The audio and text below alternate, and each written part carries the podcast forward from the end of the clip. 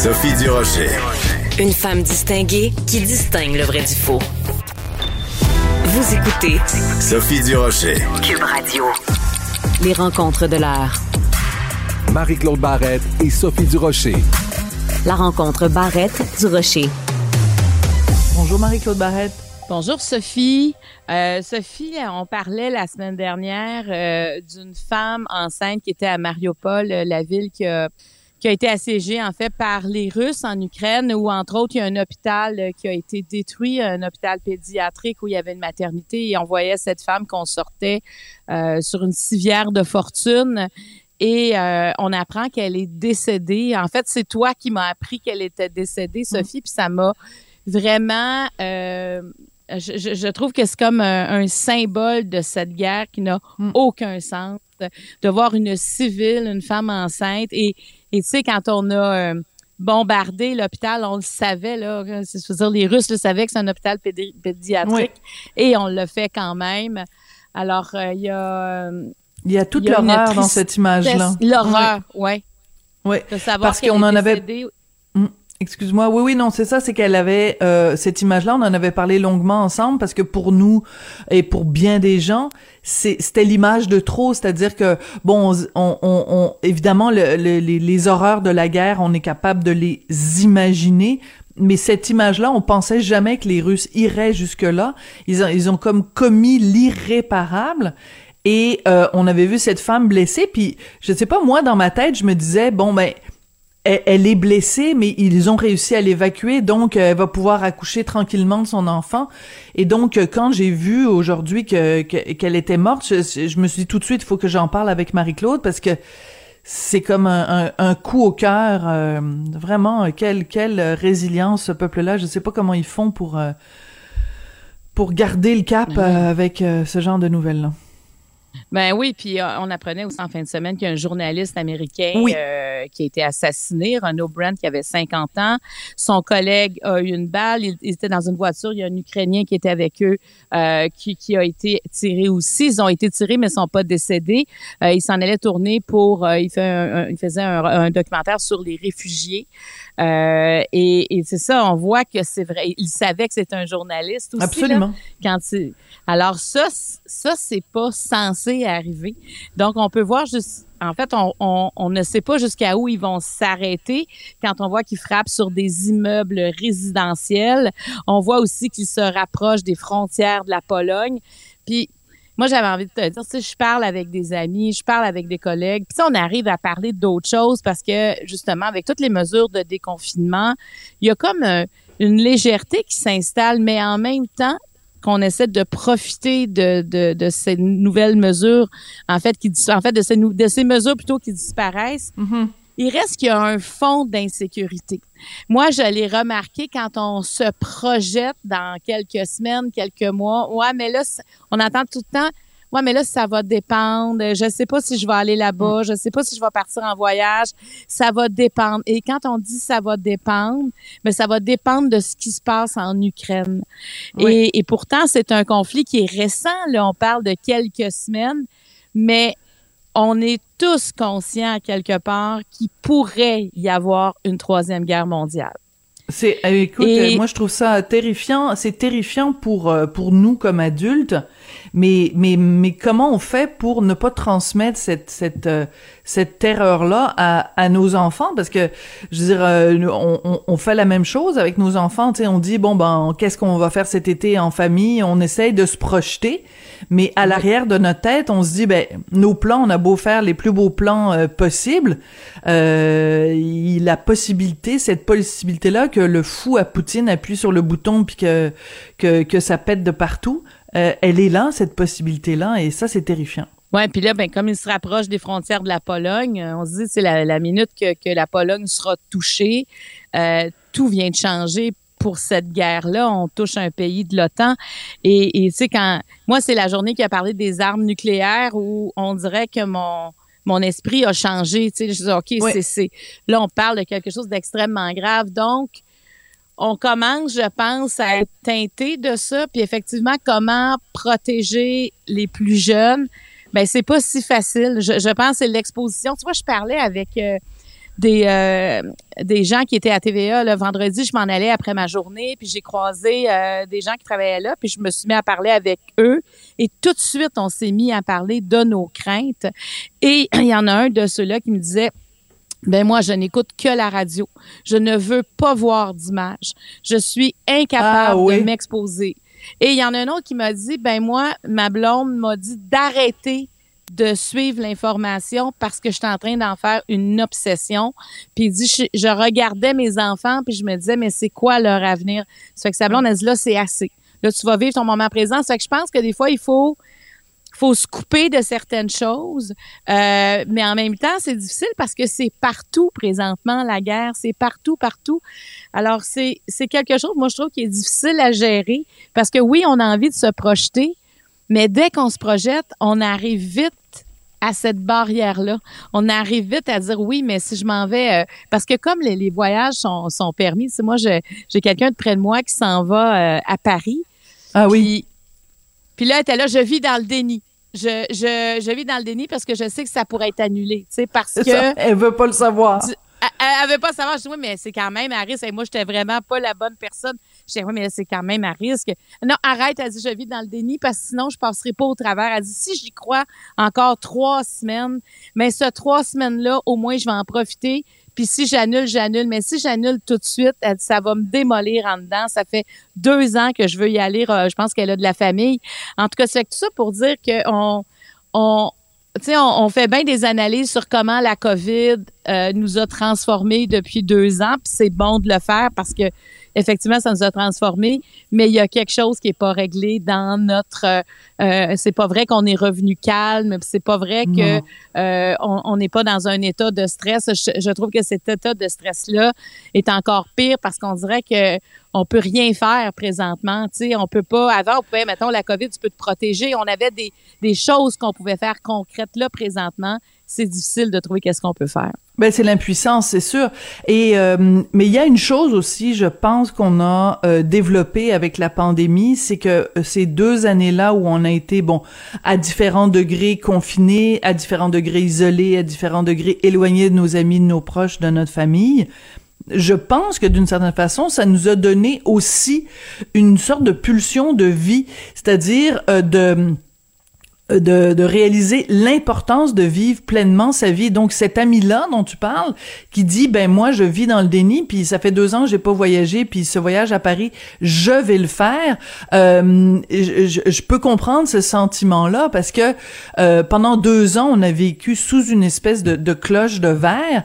Puis, euh, je veux dire, on peut pas se permettre de constamment remettre à plus tard parce que tu sais, il y a juste maintenant, je vais juste te donner un exemple qui, qui peut paraître une drôle de comparaison, mais un de mes amis assez proches euh, est décédé euh, il, y a, il y a quelques il y a quelques jours, ça fait même pas deux semaines, euh, est, décédé d'un cancer qui vraiment s'est s'est éternisé ça, pendant un an, euh, un an et demi, presque deux ans, et euh, ben, je veux dire. Euh, tous ses proches, tous les proches de David, on a tous eu la même réaction de se dire, ben, si la vie nous donne une opportunité, on va pas la prendre, on va la prendre, on va pas se dire, euh, bon, ben là, on va remettre ça plus tard, ou on n'a pas les moyens, ou on n'a pas ci, on n'a pas ça. Je pense qu'on a vécu collectivement le choc de, de se dire, ben, la mort est, proche, proche, proche, donc euh, il faut, il faut en profiter au maximum. Tu penses pas que on a euh, cette urgence-là de vivre à cause de la pandémie? Complètement. Mais c'est ça, Ouais. on a cette urgence-là de vivre, mais on dirait qu'il y, a- il y a comme un mur. Donc, je pense que la, la technique d'y croire, que, que, que, ma, que mon ami me, me parlait, puis, Oui. puis moi, profondément, je suis comme ça, mais on dirait que là, j'ai vraiment de la misère, moi, à me projeter davantage parce que je me dis, est-ce que je vais encore capable de passer par-dessus, annuler quelque chose, reporter. Tu sais, il y en a eu tellement au cours des deux dernières années des annulations, des reports, qu'on dirait que moi, j'étais en mode protection. Puis Oui. aussi le fait qu'il y a une guerre à quelque part, on dirait que j'ai pas envie, moi, de quitter mon lieu. J'ai comme un besoin d'être avec ma gang encore plus. C'est euh, Je comprends. Peut-être que ça va évoluer différemment, mais c'est quand même la première fois qu'on est confronté à une possibilité. Puis là, je veux pas faire peur aux gens, mais il reste que c'est quand même une possibilité euh, qu'on rentre en guerre. J'ai de la difficulté à ça, être dans un déni par rapport à ça. Mais Mm. ce que je pense qui est important, c'est de s'en parler, de s'écouter, de pas justement de pas juger ceux qui y croient. Puis je trouvais ça beau quand elle dit garde, laisse-moi y croire. Si j'y crois encore trois semaines, ben, moi je suis sur mon nuage pendant trois semaines et je me projette. Je dis, t'as bien raison, vas-y, c'est, bien correct. Tu, tu m'enverras des photos, moi ça va me faire du bien. exactement, exactement. Écoute, euh, Marie-Claude, euh, je, vais faire la, la mise en garde qu'on fait euh, d'habitude, c'est-à-dire que c'est sûr que à, côté de ce qui se passe euh, en Ukraine, à côté des, des bombes qui tombent sur euh, les, les, les, hôpitaux, à, à, côté de cette menace-là nucléaire, peut-être que euh, l'élimination d'un candidat à Star Academy, ça a l'air totalement dérisoire et tout ça. Mais en même temps, on a besoin aussi de se changer les idées. Et une façon dont on change les idées, c'est en regardant le variété de Star Academy. Et on peut pas passer à côté de cette, histoire-là parce qu'il y a vraiment des gens qui sont scandalisés euh, que euh, Audrey Louise a été euh, éliminée. Toi, évidemment, qui suis aussi les variétés, comment t'as réagi quand elle a été bon d'abord quand elle a été mise en danger, comment t'as réagi? Ben ben moi déjà j'étais pas bien à ce moment-là parce que euh, faut savoir que Christelle qui qui était il était trois il était trois en mise en danger, il y avait Éloi Christelle Audrey-Louise. Euh, Éloi, c'est ce jeune homme de 16 ans des îles de la Madeleine euh, qui a un charisme complètement fou. Euh, c'est un beau, un beau garçon, vraiment. Là. Le genre idéal. ah oui, oui, oui, oui. Il y a, il y a quelque chose d'intemporel dans ce gars-là. Tu sais, il, y a, ah, je, je l'aime beaucoup. Christelle, euh, qui est une maman d'une d'une petite fille, Elisabeth, qui a deux ans, euh, et on le à l'académie sa petite fille est venue la voir. Elisabeth, euh, pas Elisabeth, mais euh, Christelle a un talent, mais complètement euh, fou. Je veux dire, c'est, c'est drôle parce qu'à l'académie, elle fait très sage, mais quand elle arrive sur une scène, elle possède la scène. Elle mm. s'illumine vraiment Beaucoup sur une scène. Elle, oui, elle assure. Et je, dis ça parce que c'est important parce que je trouve que dans les galas, souvent, il y a des problèmes de justesse. Et elle, elle assure. Comme Audrey-Louise, euh, qui est vraiment une... Euh, tu sais, plusieurs la voyaient déjà comme gagnante de Star Academy. Euh, c'est vraiment une fille qui a aussi... qui est moins, par, par rapport à Christelle, je trouve, qui est moins théa euh, qui est moins puissante sur une scène, mhm. mais qui vocalement, écoute, elle est d'une justesse incroyable. Quand elle a fait tous les cris, les SOS avec Marie-Denise Pelletier. C'est vrai. Pour moi, c'était un moment d'anthologie. C'était incroyable. Elle était solide. On dirait qu'il s'est passé quelque chose en elle. Tu dis, OK, c'est cette Audrey-Louise-là qu'on voudrait voir toujours. Donc, déjà, de les mettre les trois en, en, euh, sur le voyant en danger, moi je me disais mais qu'est-ce qui va se passer? Parce que je me suis posé une petite question. Audrey Louise a une petite fille Alice qui Écoute, elle est tout petite. Elle commence, on le à l'académie, elle se tourne sur le côté. Elle, a quelques mois parce que elle est arrivée à Star Academy, puis c'est un choix déchirant à faire pour elle et sa famille. elle se regarde, vas-y. Et là, je me dis, est-ce qu'elle ça, c'est très, très personnel, c'est ma théorie. Là. Est-ce qu'elle est qu'elle voulait retourner chez elle voir sa ah. petite fille? Je me suis posé cette question-là. Est-ce qu'on l'a mis en danger finalement en disant, bon, si elle part, ben elle ira retrouver sa petite fille? Parce que j'ai de la misère à comprendre pourquoi on a décidé de mettre ces trois personnes-là en opposition la même semaine. Je veux dire, surtout les deux filles, Christelle et Audrey-Louise, ce sont les deux voix les plus solides de l'académie. Et si on a mis Christelle en danger, c'est qu'elle avait oublié des la la la dans une. Euh, c'était la raison. Alors tu sais, moi je. C'est faible, c'est faible comme argument. oui, c'est ça. Ah, ça oui. Moi, je n'étais pas d'accord du tout. Moi, dans mon salon, ça allait pas bien. Là. ça allait pas bien. Donc, c'est déjà, t'étais pas contente que euh, ces trois, ce soit ces trois-là qui soient mis en danger, mais en plus que ce soit Audrey Louise qui a été éliminée. Écoute, moi, je, ah.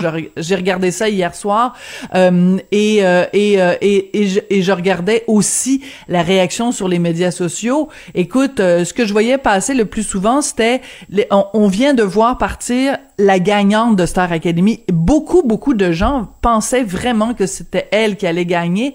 Donc, il euh, y, a, y, a, comme une, colère, là. Les gens sont furieux de ce choix-là. Ben, c'est bien trop tôt pour qu'elle sérieusement. Je veux dire, elle, elle aurait dû au moins être dans la finale.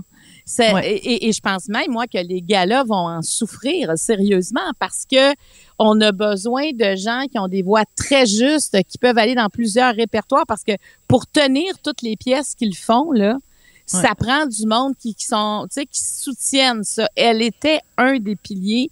Donc, je, je, parce que bon, moi, je me dis toujours, les mises en danger, là, ils décident qui va être là, tu sais, puis qui a plus de chances de se faire éliminer. On se, il y a de la politique à quelque part, là, pas de la politique sûr. comme élire quelqu'un, mais ils font des choix. Il y a ça, ça, il y a, je veux dire, Il y a des stratégies, c'est sûr. Oui. Ben, tu sais, même quand ça a commencé, euh, la mise, le- le- quand Lara, la semaine dernière, quand elle a parlé aux jeunes dans l'après-gala pour leur dire qui sera, euh, tu sais, le lendemain en évaluation, puis de l'évaluation, ils décident qui sera en danger. Tu sais, elle a quand même dit à Jérémy, ah ben, Jérémy, t'as fait quelques petites erreurs, mais ça va être correct pour toi. On va, on va te, on va te donner un repos. Et Marie-Lie, à côté, qui a de la épuisée, elle, ils la mettent en danger, finalement, euh, la mettent en évaluation. Finalement, le lendemain, il la trouvait trop fatiguée pour la mettre en danger. Ça fait que, tu sais, il y a des choses un peu... euh, Moi, t- tu vois, ça, je trouve que ça n'a pas lieu d'être. Je veux Ouais. dire, si Mais tu ce que dois être dirait en danger... fils. Ouais. Ouais, Excuse-moi, vas-y, continue. Ouais, si devait- Non, non, Ben, ça mon fils- m'intéresse de savoir ce que dirait ton fils. Non, mais ce que dirait mon fils, parce qu'il y a une expression ces temps-ci que j'aime pas particulièrement, mais je trouve qu'il décrit bien la situation. Il, dit, il dirait, ça prend un drama, maman. Parce qu'il il m'arrive des fois, puis il dit, ah, maman, il y a un drama entre tel euh, rappeur, puis tel, euh, je sais pas, influenceuse et tout. Fait que là, il dirait, ben, ça prend un drama. Tu sais, à Star Academy, ça prend un drama. Donc, euh, le drama, ça a été qu'on a mis euh, Audrey Louise en danger pour peut-être susciter de l'intérêt. Puis là, il se trouve que c'est elle qui est éliminée. Donc, écoute, euh, on va voir la suite Ben, des choses, mais, plate, en tout cas. mais je trouve ça intéressant, ta théorie. Mais il y a une pétition qui roule pour qu'elle Oui. revienne. Écoute, je, je je sais pas ce qu'ils vont faire avec ça, mais il reste que mais moi, c'est ça. Moi ma, mon prix de consolation pour cette grande perte là, c'est qu'elle a retrouvé sa petite fille. Voilà. Et on Euh, va se écoute, quitter là-dessus. Oui. Ouais, c'est ça. Fait que regarde, faut qu'il y ait un prix de consolation à quelque part. Donc, euh, ça fait du bien. Sais, on disait avec tout ce qu'on vit présentement, il faut trouver ces moments comme ça. On peut-tu dire un plaisir coupable? Ben moi, c'est même pas un plaisir coupable, c'est un plaisir point à la ligne. Euh, mais il faut les Un plaisir trouver, assumé. vivre. Un plaisir assumé. Il faut pas bouder ça aucunement parce qu'il faut quand même euh, rester euh, présent dans ce qui se passe autour de nous malgré tout. Absolument. Merci beaucoup, Marie-Claude, et à demain. À demain, merci.